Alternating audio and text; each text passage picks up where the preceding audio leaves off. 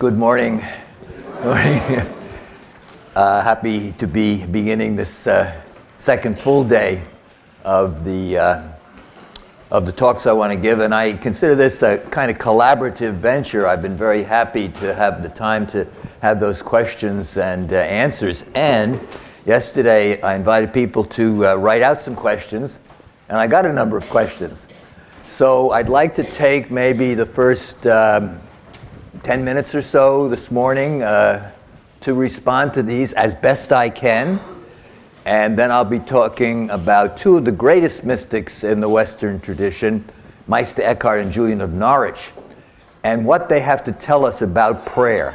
Um, and there's new and profound insights, I think, in both Eckhart and in, uh, and in Julian. but thank you, those people, I think there's about 10 of them or more, who uh, did, you know, took the time to write out questions and to leave them. I got here early this morning, so I could go over these and think about them a little bit. And as I said, well, I'll try to read them out at least in a short version and say something about them. And if there are some further reactions to what I have to say, we can also engage in that. But certainly 10 or 15 minutes, we have to begin the, the lecture. First question. Would you recommend the book Christian Friendship by Aelred? Um, Christian friendship, spiritual friendship uh, is what. Aelred was another Cistercian. He was a good friend of Bernard of Clairvaux. He was a monk and abbot in England, Rievaulx, despite the French name, is in northern England in Yorkshire. And he was another one of those wonderful Cistercian mystical authors. He wrote a good deal. But his major book is this book on spiritual friendship, and I recommend it very strongly. It's a very engaging book, which turns to an aspect of mystical contact with God that we sometimes forget. It's not only the model of the loving relationship of bride to groom that we find in the Song of Songs, the human bride and the divine groom, but friendship is another important love relationship in which you can find God. And of course, the notion of being a friend of God or being a friend of Jesus is very strong in the, uh, uh, in the Gospel of John and in various other places. And it's touched on by a number of authors, but no Christian mystic uh, looked at it with such profundity and such kind of attractive uh, um, joy than, than Aelred of Rievaulx. It's not a long book. We have several translations, one in the uh, Cistercian Studies series. So, yes, it's one of the spiritual classics and I strongly recommend Aelred's De Spirituale Amicitia on spiritual friendship. How human friendship is really, he always says, where there are two, you and me, there is also a third, there is Christ. So if two friends really love each other, there's a third involved in the relationship. uh, second question. John Sanford refers to dreams as God's forgotten language. Will you comment on this in relationship to Christian mysticism and the collective unconscious? Uh, Sanford was an Episcopal priest and also uh, a psychotherapist. I know Sanford's name. I've not read that, uh, that particular book. Uh, but I will make this comment. In the Bible, both in the Old and New Testaments, dreams are one of the ways in which God communicates His truth and makes contact with human beings. And in the history of Christian mysticism, there are, num- excuse me, there are a number of Christian mystics in the course of history who also have dreams and use the contact that they have through the dream as a kind of guide to life and a teaching, uh, and if you will, a, an aspect of the teaching that might come to them. So I certainly wouldn't want to exclude um, dreams. Dreams, a little bit like visions, I spoke of that yesterday, need to be discerned that is, you have to have discernment of spirits as to whether the dream might indeed be some kind of contact from God or whether it's a product of your own imagination. So, a little bit like visions. You can't say, well, every vision is authentic and every vision is direct. I think dreams can be a means of God's communication, but it needs to be uh, subject to the discerning uh, principle. At least that's how I would, um, I would talk about that. A third question can contemplative practice heal people wounded by religion? I certainly hope so. I certainly hope so. And we do meet many people who are wounded by religion. And uh, my shorter answer to that would be to go back to that model that I used, uh, taken from Baron von Hugel and his great book on the mystical element. That is, mysticism has an institutional aspect, it has an intellectual aspect, uh, religion rather, has an institutional aspect, it has an intellectual aspect, it has a mystical aspect. And von Hugel argues if one or the other of those comes to dominate the others, religion can become destructive. If religion is all institution and obedience, this can be terribly destructive to the human spirit. And what can then help the healing process is the rebalancing, the rebalancing of the intellectual, the mystical, and the institutional. So I, I think that, yes, indeed, uh, if religion has been destructive, if religion has become toxic, which it sometimes does, one way to try to heal or begin the healing process is the rebalancing in which the mystical can be, can be very important. Um, Another question. In describing the Benedictine reforms, you mentioned that the ladder image was older, uh, all the way back to Genesis, and the intoxicating concept, sacred intoxication, sacra ebrietas, um, was at least a thousand years old before the people I was uh, talking about. Uh, it is.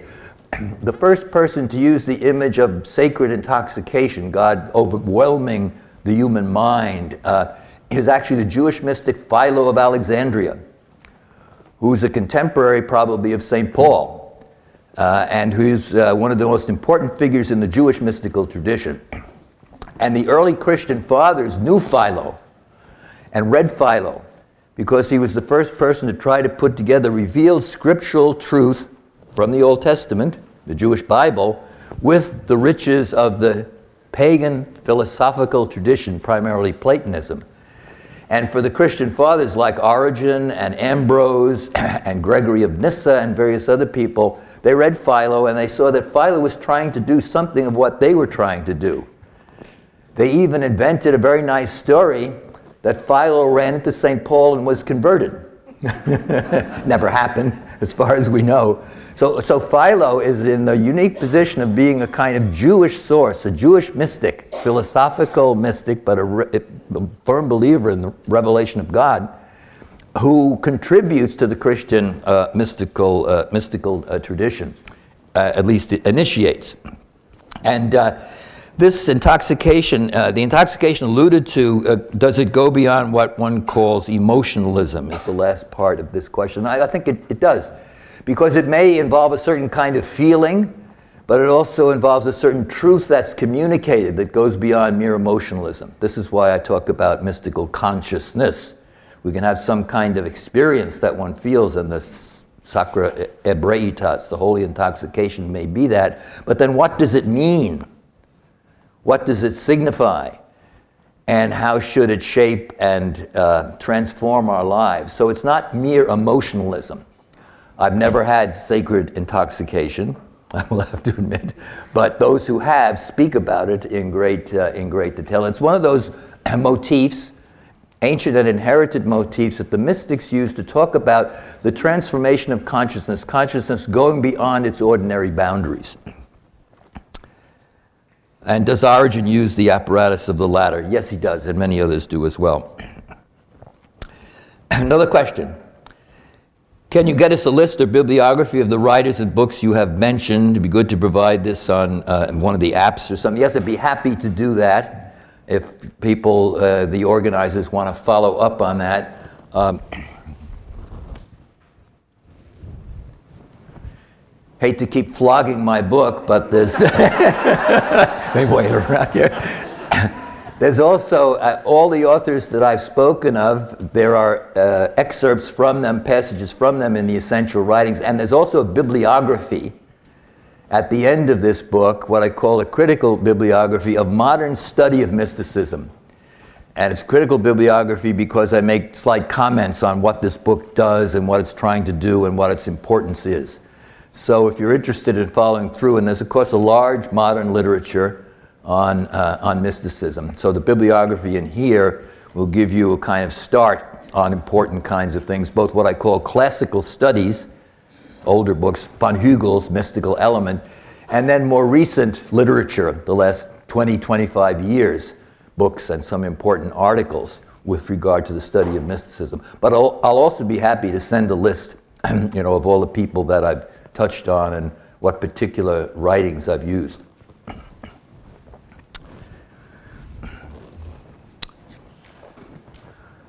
Another question. You mentioned that the nobles took over the monasteries because the monasteries had all the money. Two questions. Why did they have all the money?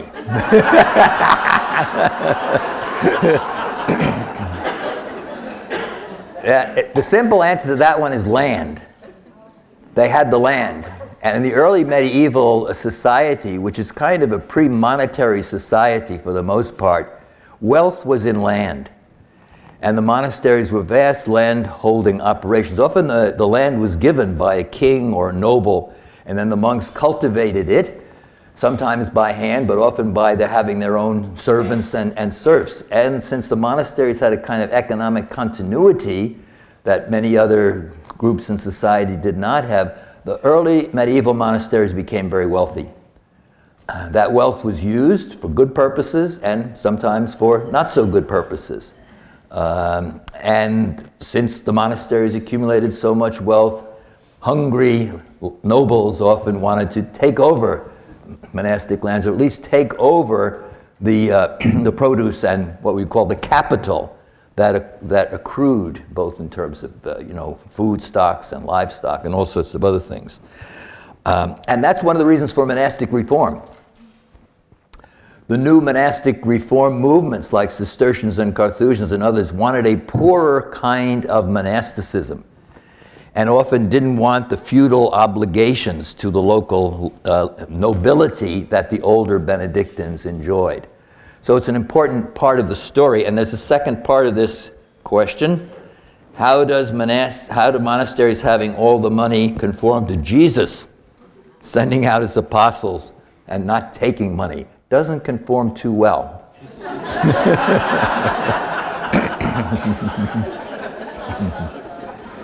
and part of the part of the tension in the history of monasticism has been between you know monks giving up all things and going out into the desert then the world kind of following them and sometimes enriching them in a certain way and then the monks realizing this doesn't conform with the gospel or with their original intentions so you have an oscillation in Western monastic history between possessors and non possessors. Actually, this is the way the big quarrel in Russian um, monasticism in the 15th and 16th century between two views of monasticism the possessors and the non possessors.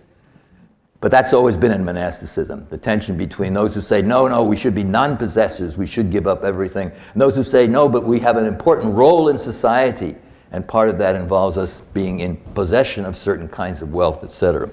So it's a long, complex kind of uh, issue. Another question Can you say a few words about the Celtic tradition? I'd love to say a few words. I'd love to say more perhaps more than, a, more than a few words, because this is a very important aspect of Western spiritual traditions in general, and also of mystical uh, traditions, the Celtic contribution. And Celtic is good because it includes Ireland, and it includes Wales, and it includes uh, Scotland, uh, etc. And there are important mystical figures in that tradition, like the 9th century Irish um, writer John Scotus Eriugena who's a great philosophical and theological thinker, but I've argued, and others uh, also have argued, that he's also a great mystical writer, uh, and other examples. Um, Celtic spirituality has, because of it, very much in the news, you might say, or in the public eye for the last uh, several decades, and there are a lot of books on Celtic spirituality.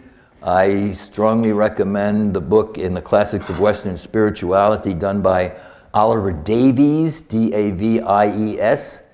He's a Welsh um, uh, scholar of theology and spirituality. He did a fairly large book in the classic series on Celtic spirituality, which has selections from all of the Celtic traditions with very good introductions and, uh, and the like. But there's a very rich uh, literature on that. And I could give a whole, easily give a whole lecture on that, but that's about as much as I can say at this stage. Um, can you say a word about dryness in prayer and stalling or lack of progress in the spiritual life? Most of the mystics will say dryness is an opportunity. It's a part of the mystical path. And it's not so much uh, something to be um, suffered, one has to suffer it, but it's something to be used. It's part of the plan that God has for each person on that, uh, on that path. Teresa of Avila, again, would be a, a good example. Uh, for 20 years, she was a pretty mediocre nun, as I mentioned, I think, yesterday. Uh, she tried to devote herself to uh, interior prayer, the prayer of recollection, but without great success.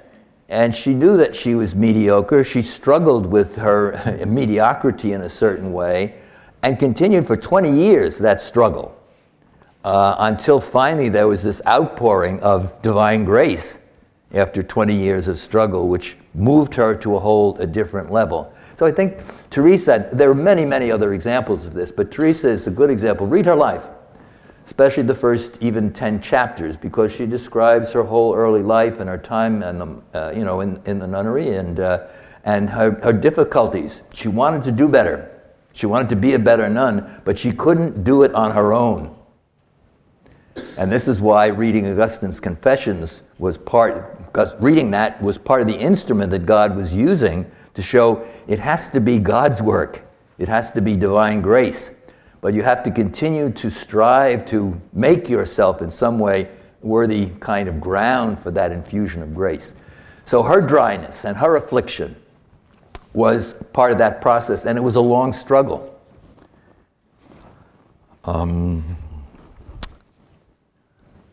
on the journey of purification, the traveler has to pass through the ripped current of, emotion, of the emotional world.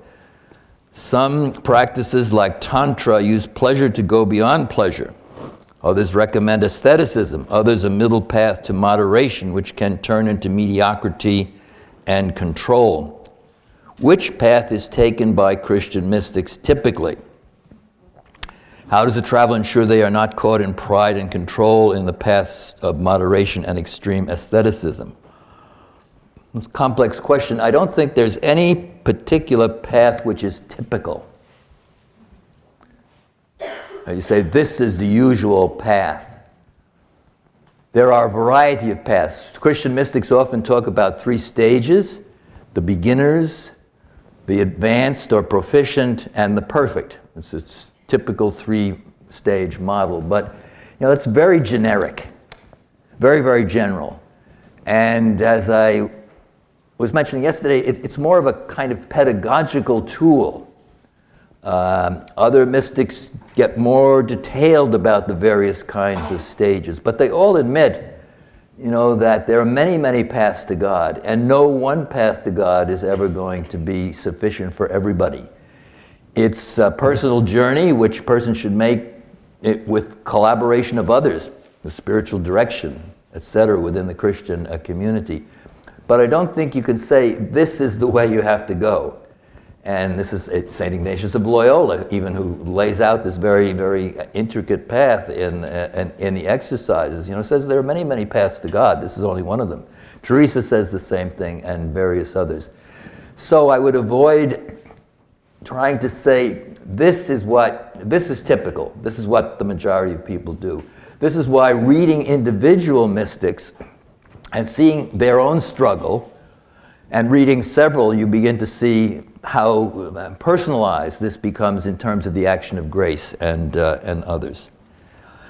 And then I think this is the last, yeah, quotation from Paul.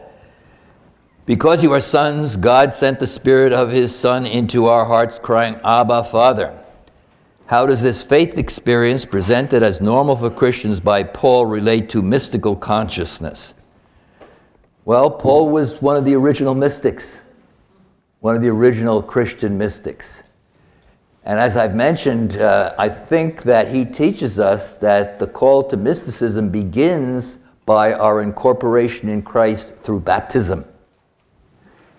And indeed, the phrase being in Christ, en Christo in Greek, is one of the most common phrases in the Pauline epistles.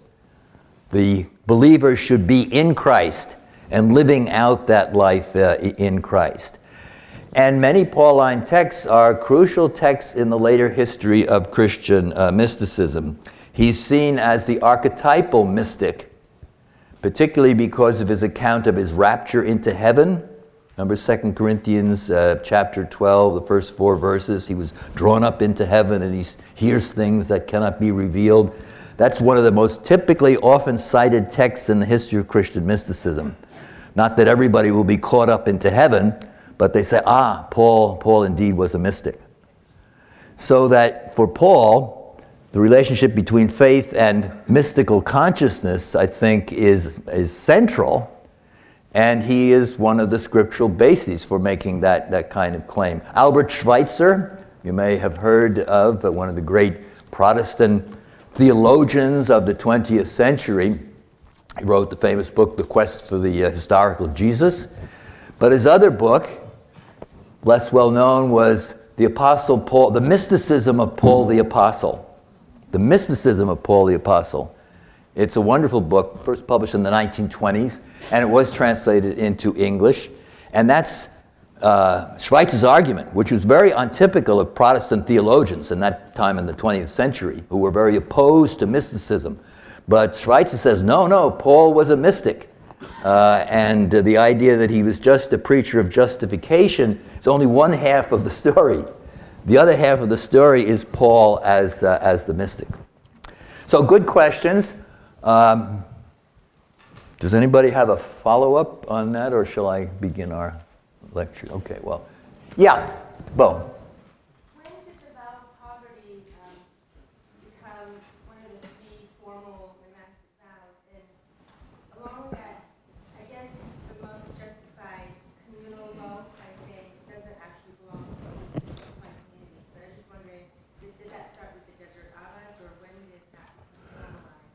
Well, the, the ideal of poverty goes right back to the beginning because remember Anthony the abbot, uh, the, the archetypal uh, monk. I mean, he hears, Go sell what you have, give to the poor, and come follow me. He hears it in church one day, and it hits him in the heart, and he says, Ah, that's what I have to do.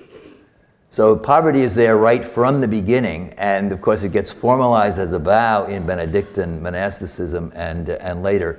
And it is quite true, the second point that you made, that uh, these wealthy monasteries, the wealth was not the wealth of individual monks who had to give up everything when they entered the monastery. It was the wealth of the community itself. Yeah. You have presented very interesting personalities in the duration of a long time. Is there a common socio-historical context that creates or brings, gives birth to, to mystics, mm. or are mystics fluke of nature, human genes? What is there are personality types of mystics? That's why they become symbols of renewal for the times. Yeah. I think there are a vast variety of mystics, and you can't say they all fit in one personality type as I've read them over the course of many, many years, you see as many varieties of mystics as probably there are varieties of people in this, in this room. Their, their personal history is very important there, but let's also remember, as I emphasized yesterday, mystical consciousness is a gift. It's a gift. I think it's given to everybody in one way or another, but the great figures, the great figures we call the mystics, like the people we've been talking about. They've been given unusual gifts, but they're given to people who have personalities and who have good sides and bad sides and who do sometimes wrong things and also, uh, also right things. So there's no particular kind of person. There's no particular social milieu, I think. You can't put limits on the operation of, of grace. Let me take Bernard of Clairvaux as, as another example. When I talk about Bernard of Clairvaux, uh, and I have in, invite questions, and uh, some, I often get the question, somebody puts a hand up, what about the Crusades?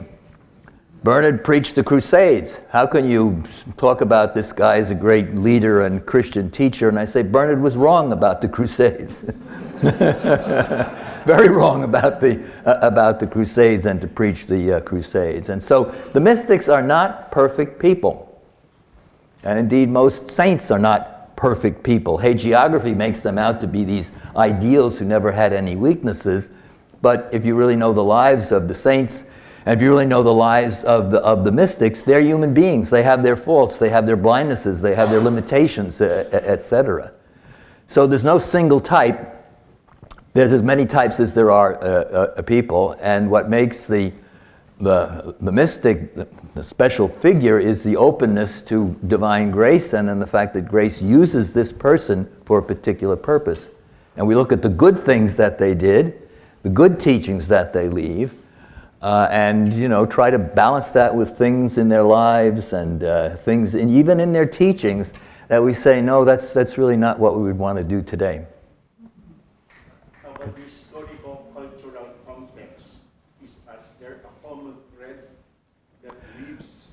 Is there a common thread? I really don't think so.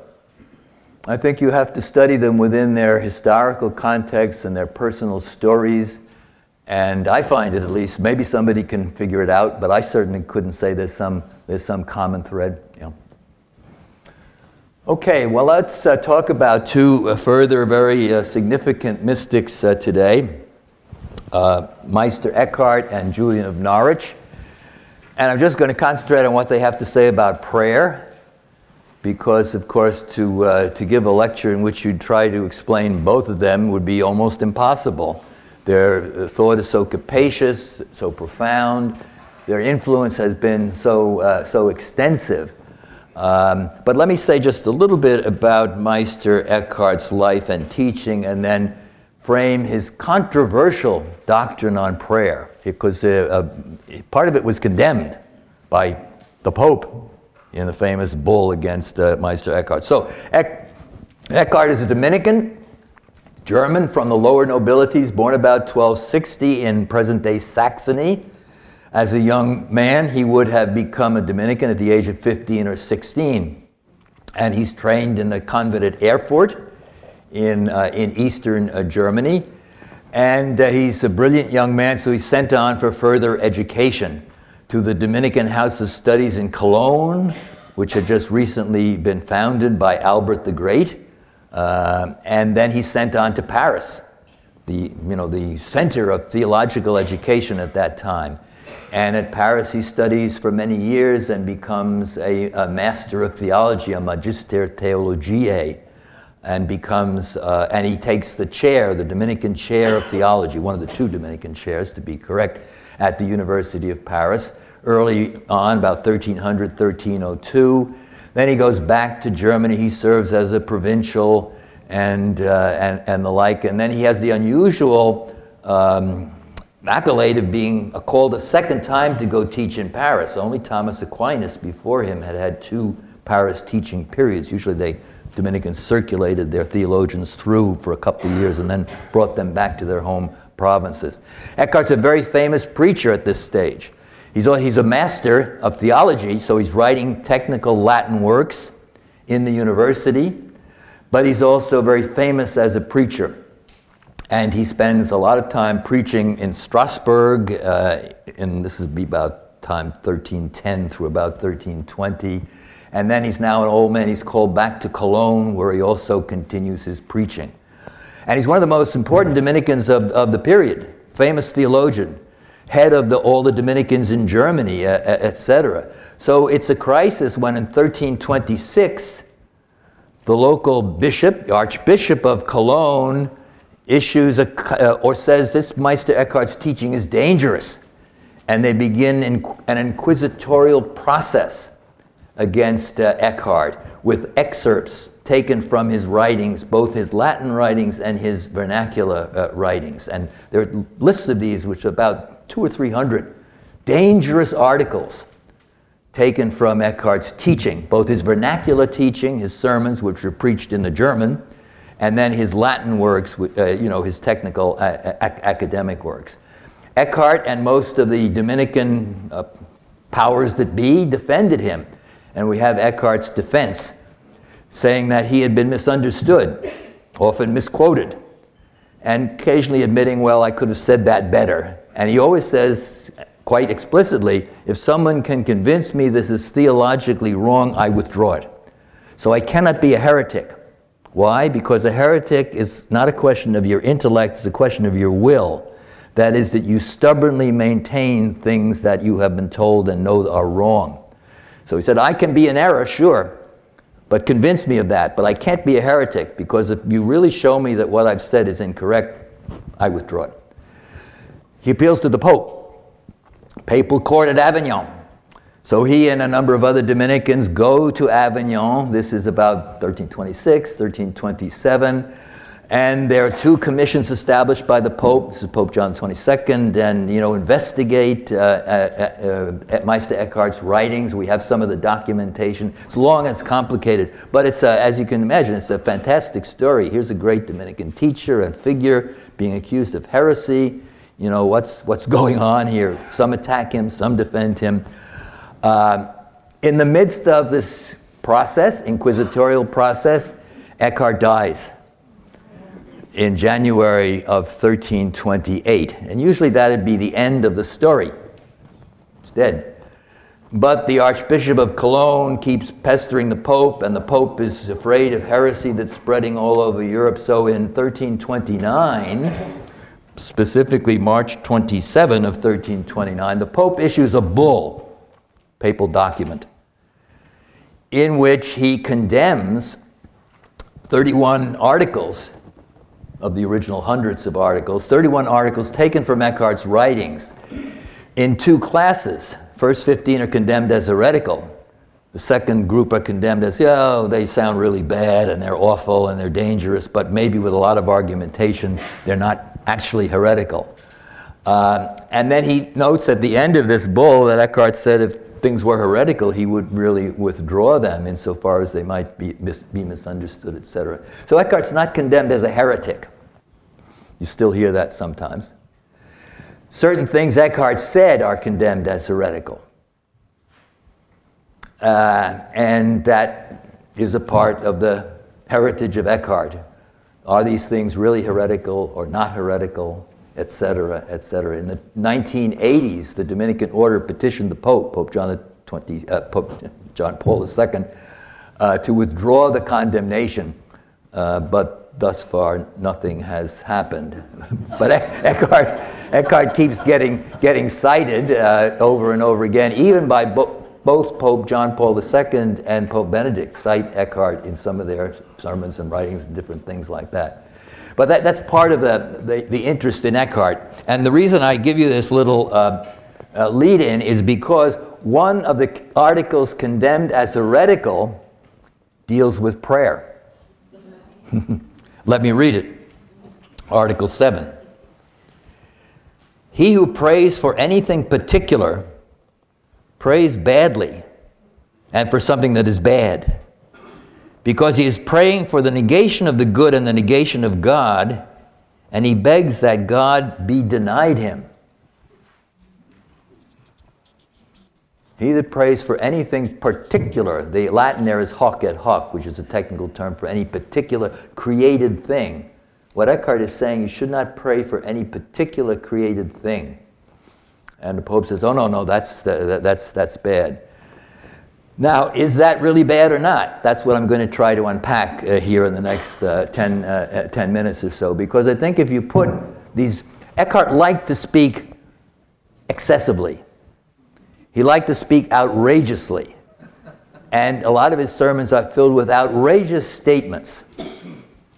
But that was part of his technique as a preacher. Eckhart's technique was most of the audience are asleep. and if you say something outrageous, it wakes them up.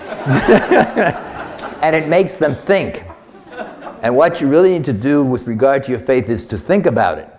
So the, uh, the sermons and even some of his uh, writings, that passage is actually taken from his commentary, from his Latin commentary in the Gospel of John, but it's reflected in places in his sermons as well. And they are outrageous statements, but then Eckhart puts them within a kind of context to try to give you a new understanding. But the, the excessive character, he himself says, I talk excessively, uh, but, which he means, you know, I, I, talk over the top, we might say. Not that I talk too much. I, I talk over the top, but I talk over the top to get the audience awake and thinking about issues that they ordinarily forget about. So, and uh, let me quote just a few other passages here that echo the same kind of thing. German Sermon 67. Those who pray for anything but God or to do with God pray wrongly. When I pray for nothing, then I pray rightly, and that prayer is proper and powerful. But if anyone prays for anything else, he is praying to a false God. And one might say that's sheer heresy. I never pray so well as when I pray for nothing and nobody.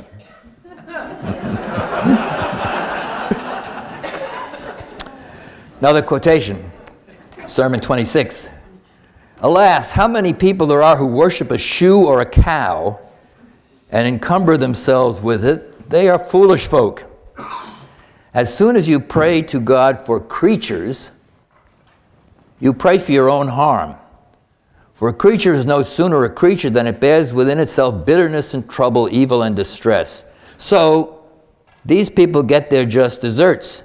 They reap distress and bitterness. Why? They prayed for it. they get what they deserve. So Eckhart has this strong critique of prayer, at least it seems petitionary prayer, asking for something other than God. And I think that's the crucial uh, uh, uh, recognition because he also insists throughout his writings that prayer is absolutely essential to the Christian life. It's certain kinds of attitudes of prayer, certain ways in which we pray that are wrong. And that's what Eckhart is trying to get across in these very excessive, dramatic kinds of, uh, of statements. For instance, another, uh, this is a text on the other side, Sermon 34. If the only prayer we ever say in our lives is thank you, that will be enough. If the only prayer you ever say is thank you, that's sufficient. That's sufficient for prayer. And in one of his Latin, sermon, uh, Latin sermons, he actually gives a little theology of prayer. He lays down nine points. This is a Latin sermon, uh, what is it, 47 2. Uh, so he lays down nine points about the proper way, what is prayer and what is the proper way to prayer. And he gives a wonderful definition of prayer. He says, Prayer is having a conversation with God. Confabulatio is the Latin to literally to speak with. Prayer is having a conversation with God, and it much delights those in love to talk to each other familiarly and in secret.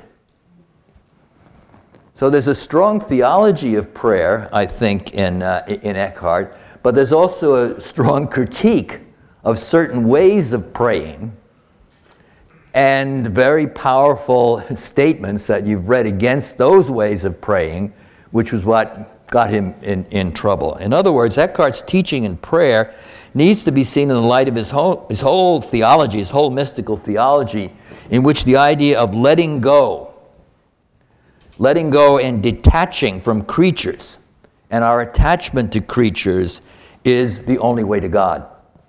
This notion of letting go, Gelassenheit, Gelassen is the German here, or cutting away, detaching, Abgeschiedenheit is the, is the German here, and getting rid of our attachment, our attachment to creatures, our attachment to ourselves, and even our attachment to God, at least God conceived of as a kind of reward machine. God is a great big, you know, rewarder in the sky. If you put enough quarters in the slot, God will send down the candy bar. That's, that's the idea of God you have to get rid of. So you have to detach yourself from creatures' inordinate desire for creatures, your inordinate sense of yourself, and also your wrong idea of God. That needs to be let go, that needs to be uh, detached.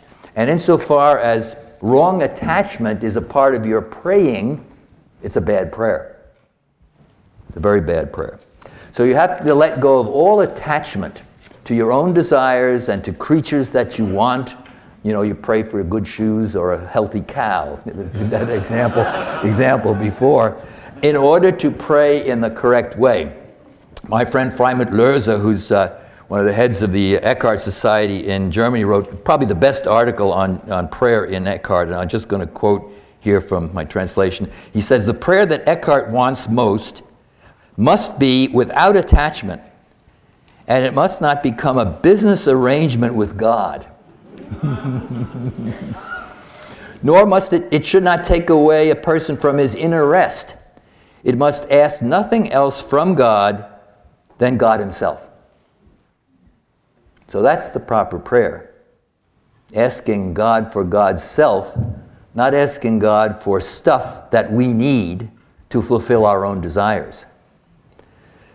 And you find that teaching throughout the course of Eckhart's writing. So you have those critical texts that say, oh, you seem to say prayer is nonsense. Then you have this whole series of texts that talk about the proper kind of prayer, which is made from detachment, which is made from releasement, which is made from an empty spirit, as Eckhart uh, calls it. That is the real prayer. I'll quote just a couple of these. The most powerful prayer and the strongest of all to obtain everything is that which proceeds from an empty spirit. The emptier the spirit, the more is the prayer and the work mighty, worthy, profitable, praiseworthy, perfect. The empty spirit can do everything. The empty spirit is one that is confused by nothing, attached to nothing. For it is all sunk deep down into God's dearest will and has forsaken its own will. We ought to pray so powerfully that we should like to put our every member and strength, our two eyes and ears, mouth, heart, all our senses to work. And we should not give up until we find that we wish to become one with God who is present to us and whom we entreat. So, powerful prayer for Eckhart is really essential, but it has to be the right kind of prayer. You can't ask God for something you have to ask God, in a certain sense, for God. And uh, in that sense, we never, Eckhart also teaches, and I'll summarize this kind of quickly. Eckhart also teaches that, you know, prayer is not changing God's will. And if we think about it that way, it's very much the wrong attitude because God, there's no past and present for God. God lives in the eternal now in which all things are, uh, are present. So asking for something that might change in the future is the wrong way of thinking uh, uh, about this. We have to remember that uh, it's the current prayer of detachment uh, that is the true nature of the prayer. And I'll quote again just a passage or two. In, I say that purity and detachment does not know how to pray. Because if someone prays, he asks God to get something for him, or he asks God to take something away from him. But a heart in detachment asks for nothing, nor has it anything of which it would gladly be free. So it is free of all prayer, and its prayer is its uniformity with God. So your union with God itself is a prayer. Your uniformity with God, your union with God is a prayer. And the idea of praying for some particular thing for yourself is, um, is misleading at best and perhaps even uh, dangerous. And uh, if you take that condemned article that I read at the beginning, Article 7, if you put it back in context, uh, this comes at the end, towards the end of Eckhart's John uh, commentary. And uh, the Pope and the Inquisitors, you know, lifted out this article, but they didn't say anything about the qualifications, the explanation. Uh, and this is the explanation that God, give, uh, God gives, that God, God gave Eckhart in, in, order, in, order to, in order to convey to us. Because in explaining that outrageous statement, Eckhart says, you know, every devout person praying to God should pray this alone May the will of God be done, or what God wants. That's fiat voluntas, to uh, let your will be done. That's, that's the ultimate prayer. May the will of God be done, or what God wants. Not this or the other thing being done, but this or the other thing indifferently and without distinction. It should not be this more than that, or maybe this rather than that, or one that would like to receive something better than not receive it. Let it be that God wishes this or that, whether to give or not to give. Hence, a person who prays like this receives by not receiving, consequently, always gets everything that he asks for. Those of you who are familiar with uh, Ignatian spirituality, you'll know this is a lot like the indifference of, of the Ignatian of the Ignatian tradition. So they think this, and of course, it's as I said, it's, it's right out of the uh, right out of the Our Father. And just to uh, make two further points about Eckhart's uh, prayer uh, before turning to, uh, to Julian, because we do have a second figure here. Eckhart himself leads us a number of examples of his prayers. And if you read Eckhart's sermons, he almost always ends each sermon with a prayer. And I don't, you know, they're short prayers. But I think they're very powerful because they come at the conclusion of each of those sermons and they often summarize the message of the sermon. And we know that Eckhart himself also composed uh, individual prayers. Freimut Löser, whose article I mentioned is one of the editors actually of Eckhart's uh, German works, uh, has identified at least four prayers that he feels were authentically composed by Eckhart. I'm going to read you just one of those because I do think it gives an insight into Eckhart's mode of prayer. It's a short prayer. We thank you, Heavenly Father, that you have given us your only begotten Son, in whom you give yourself and all things. We ask you, Heavenly Father, that just as you have given us your only begotten Son, our Lord Jesus Christ, through whom and in whom you neither will nor can nor may deny anyone anything, so may you hear us in him and make us free and empty of our many faults, and make us one with Him in you. Amen. Now, you note that prayer starts with thanksgiving. It does make a petition, but doesn't make a petition for some particular thing. It makes a petition for God's giving in Christ. So it's deeply, it's a deeply Christological prayer. I think it's a, it's a very fine uh, summary of what um, Eckhart had in mind. And the last thing, and I'll just mention this briefly, I was going to say a lot more about it. Um, in some of his sermons, Eckhart does give us a kind of model for a certain kind of prayer life. And I'd particularly point to four sermons that Eckhart preached. It's a kind of sermon cycle. He preached it for the Christmas season, maybe in 1304, we're not quite sure. Preached it for the Christmas season because the liturgical texts are tied to uh, Christmas readings, and it's about the birth of the Word in the soul. I think I mentioned that yesterday. The Word's being born, the Word is always being born in the depths of the soul, in the ground, in our ground uh, person, but we're not aware of it. So we have to try to become aware of the birth of the Word in the soul. And uh, these four sermons, Eckhart uh, deals with this in great intensity. What is the birth of the Word in the soul, and how do we arrive at that birth of the Word in the soul? And the basic message in these four sermons is stillness and silence and emptying the self is the only way to arrive at the birth of the Word in the soul. It's not our activities, it's the good as they are and uh, our external and even internal practices. It's the emptying out of the self in stillness and silence and being willing to wait for God's activity that will bring our recognition of the birth of the Word in, uh, in the soul to, to our hearts. I think this may be one reason why John Main, in a certain sense, uh, had read Eckhart and uh, in a certain sense, resonated with, um, with um, Eckhart. I'll, I'll, read just one perhaps passage from one of these uh, sermons. Uh, uh, the sermons are often a kind of question and answer format. Eckhart's responding to questions that are being asked, and uh, someone asked him, Is it better to do something towards this, towards the birth of the Word in the soul, to imagine and to think about God? Or should a person keep still and silent in peace and quiet and let God speak and work in him, waiting for God to act? Now, I say, as I said before, that these words and this act are only for the good. This is, he says this teaching is, is advanced teaching. It's for advanced people. People can easily misunderstood it if they're not advanced. So this, uh, this teaching is only for good and perfected people who have absorbed and assimilated the essence of the virtues. They must know the very best and noblest attainment in this life is to be silent and to let God work and speak within. When the powers of the soul have been completely withdrawn from all their works and images, then the word is spoken. Therefore, and this is the liturgical text, therefore he said, In the midst of silence, the secret word was spoken unto me.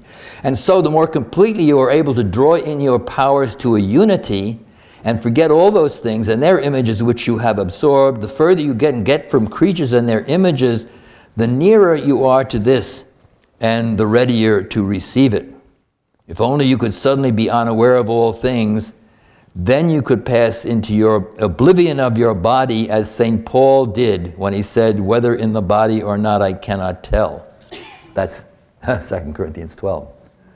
So if you want to read about Eckhart's uh, prayer practice and what he advises concretely, you can read those four sermons.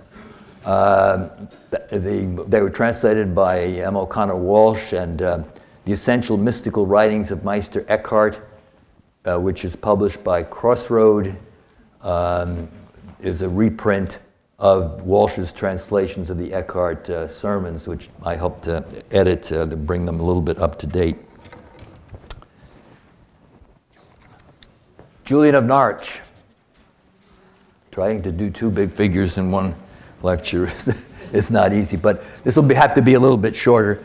Uh, but I, I hope uh, I'll at least be able to expose, because Julian is, is equally, I think, theologically profound in what she tells us about prayer. And with Julian, you have a focused text, the 14th Revelation. You all probably know about Julian. She's born around 1342. We don't know exactly when she dies, maybe around 1417.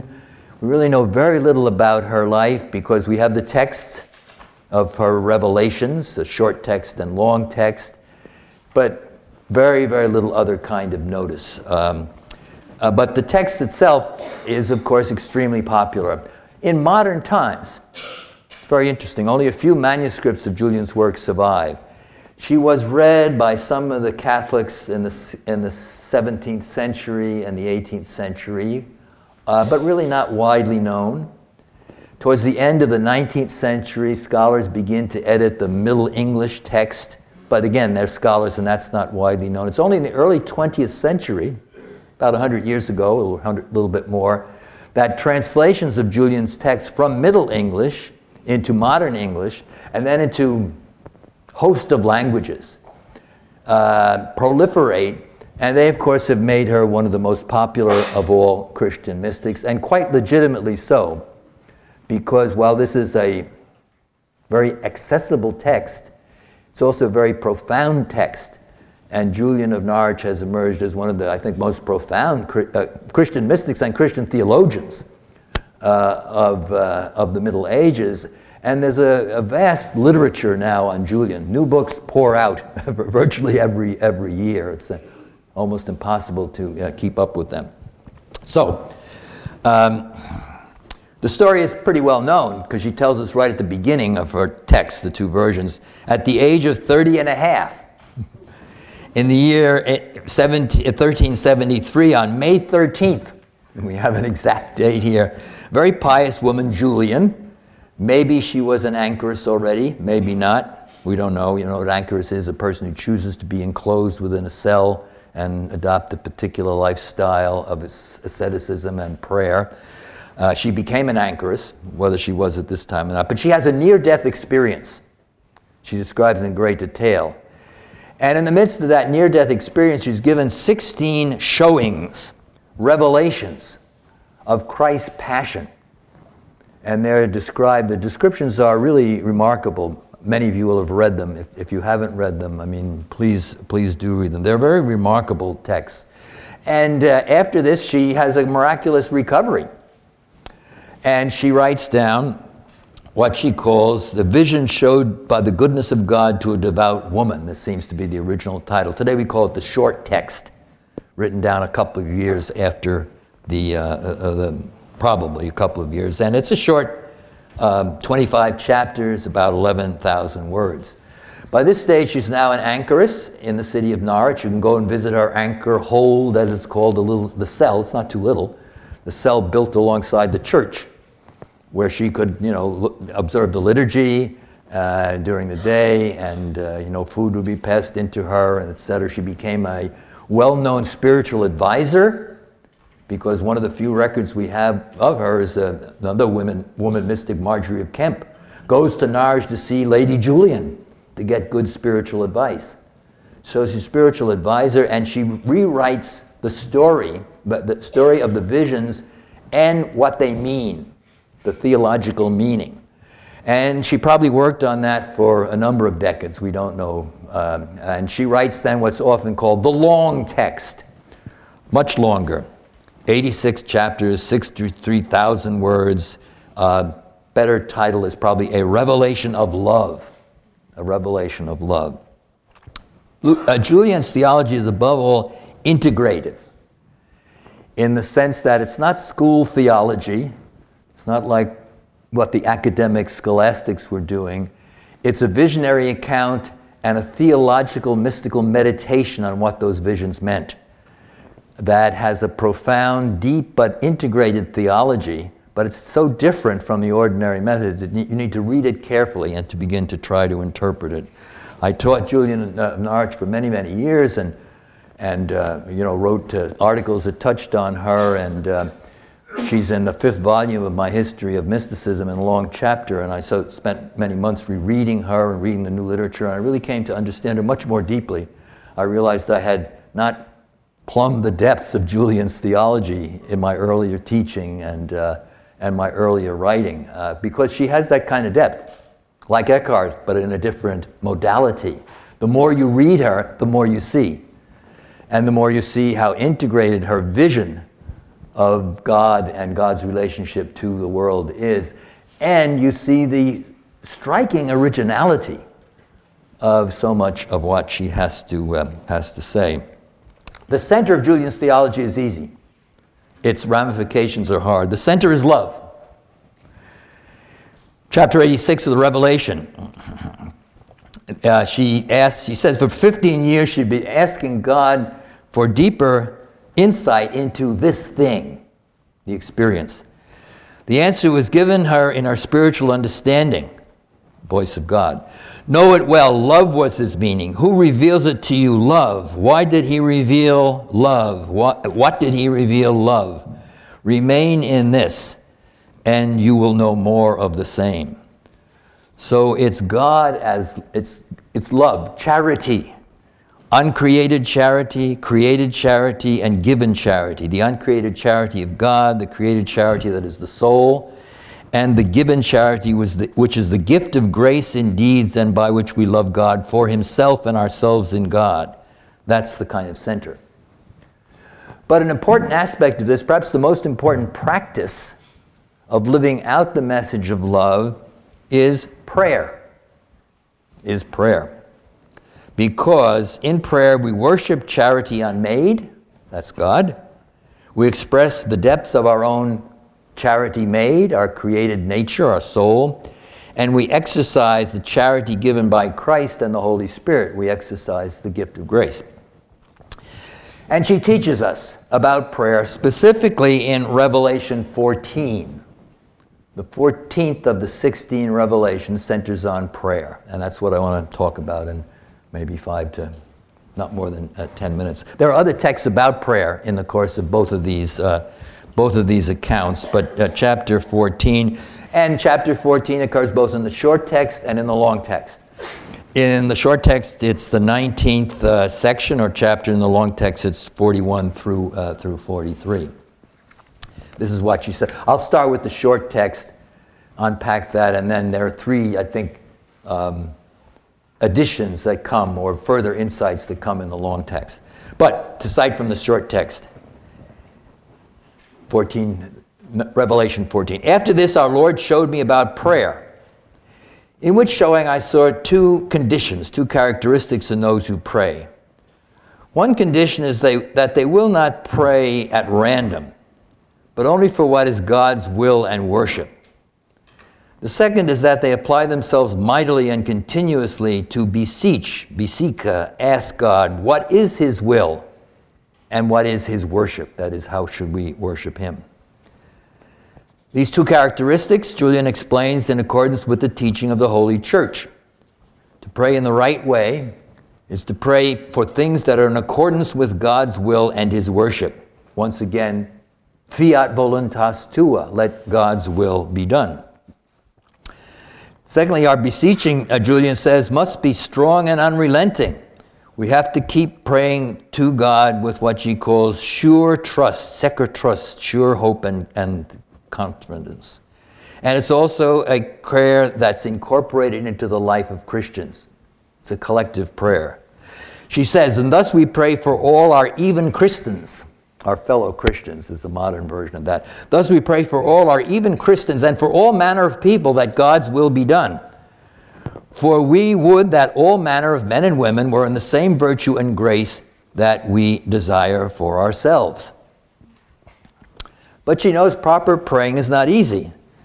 And she notes that it's difficult to pray because we often doubt that God hears us, we sense our own unworthiness, and we often experience dryness in praying. Talking about the question I answered at the beginning about a dryness. She says she's had experienced all of these, as indeed have we all. So, you know, traditional teaching of prayer and prayer's difficulty, but here it takes a turn. And it takes a turn towards Julian's originality.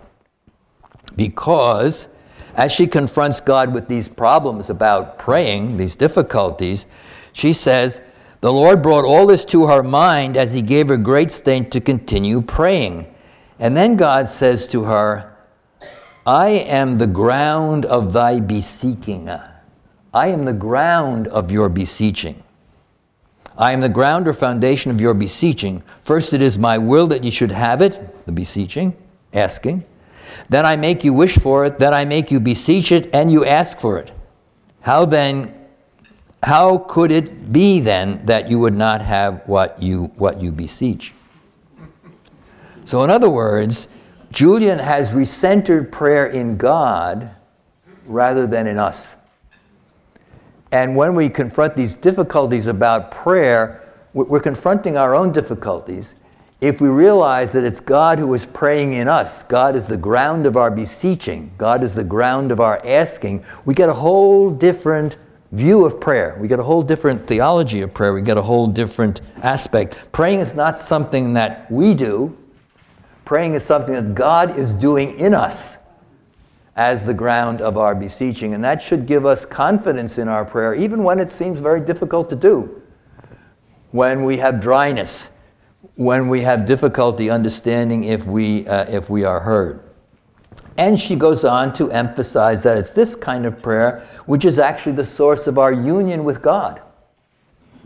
Prayer ones the soul with God. Prayer ones the soul with God. It makes God to uh, become one with us. When we recognize that it's God praying in us, we are one with God.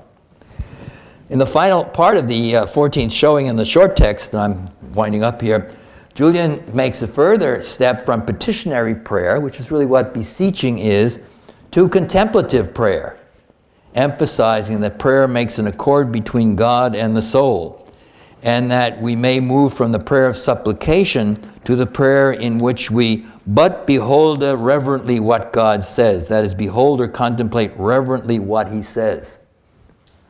So within the act of praying, we move from beseeching to looking to beholding to what we can call a, a contemplation.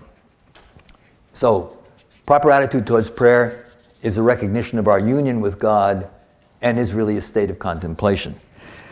And very, very briefly, if you look at the long text, chapters 41 through 43, uh, the teaching is fundamentally the same, and I recommend you know reading these over. They're not long texts, but there are three additions or qualifications or specifications that come about in the long text as Julian has spent time thinking about prayer more. The first is Julian highlights the fact that all our prayer is part of Christ's prayer as important eh, given to us by the Holy Spirit. So a greater recognition of the Christological dimension. She even gives a definition of prayer. Beseeching is a true, gracious, lasting will of the soul, one and fastened into the will of our Lord by the sweet, secret working of the Holy Spirit. Our Lord Himself is the first receiver of our prayer, and He accepts it most thankfully. So prayer is Christological, but it's also pneumatological. It's also the work of the Holy Spirit. Secondly, in the short text, she had mostly talked about petitionary prayer, beseeching. In the long text, she expands this to note the importance of thanksgiving, thanking. I'll quote Thanking is a true inward knowing with great reverence and lovely, lovely dread, loving fear, turning ourselves with all our powers toward the task our Lord stirs in us that is enjoying and thinking and thinking inwardly. And finally, the third point in the long text in the 43rd chapter, uh, Julian says more about the relationship between prayer of petition, the prayer of thanksgiving, and the prayer of vision or contemplation. And uh, here I think you find some texts that are very specifically a kind of uh, descriptions of what we would call mystical prayer.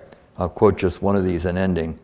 Um, and thus we shall, with his sweet grace, in our own meek and continual prayer, come into him now in this life with many secret touchings of sweet spiritual sights and feelings, measured out to us as our simplicity may bear it. When by his special grace God shows himself here, he strengthens the creature from above and he measures the showing according to his will as it is profitable for the person at that time. So, God as the ground of our beseeching, and the recognition of that as a recognition of our oneness with God in a prayer that starts from the petitionary level, moves on to thanksgiving, and comes into a prayer of contemplation and union. That's Julian's message. And that's as much as I have to say right now. Thank you. Thank you.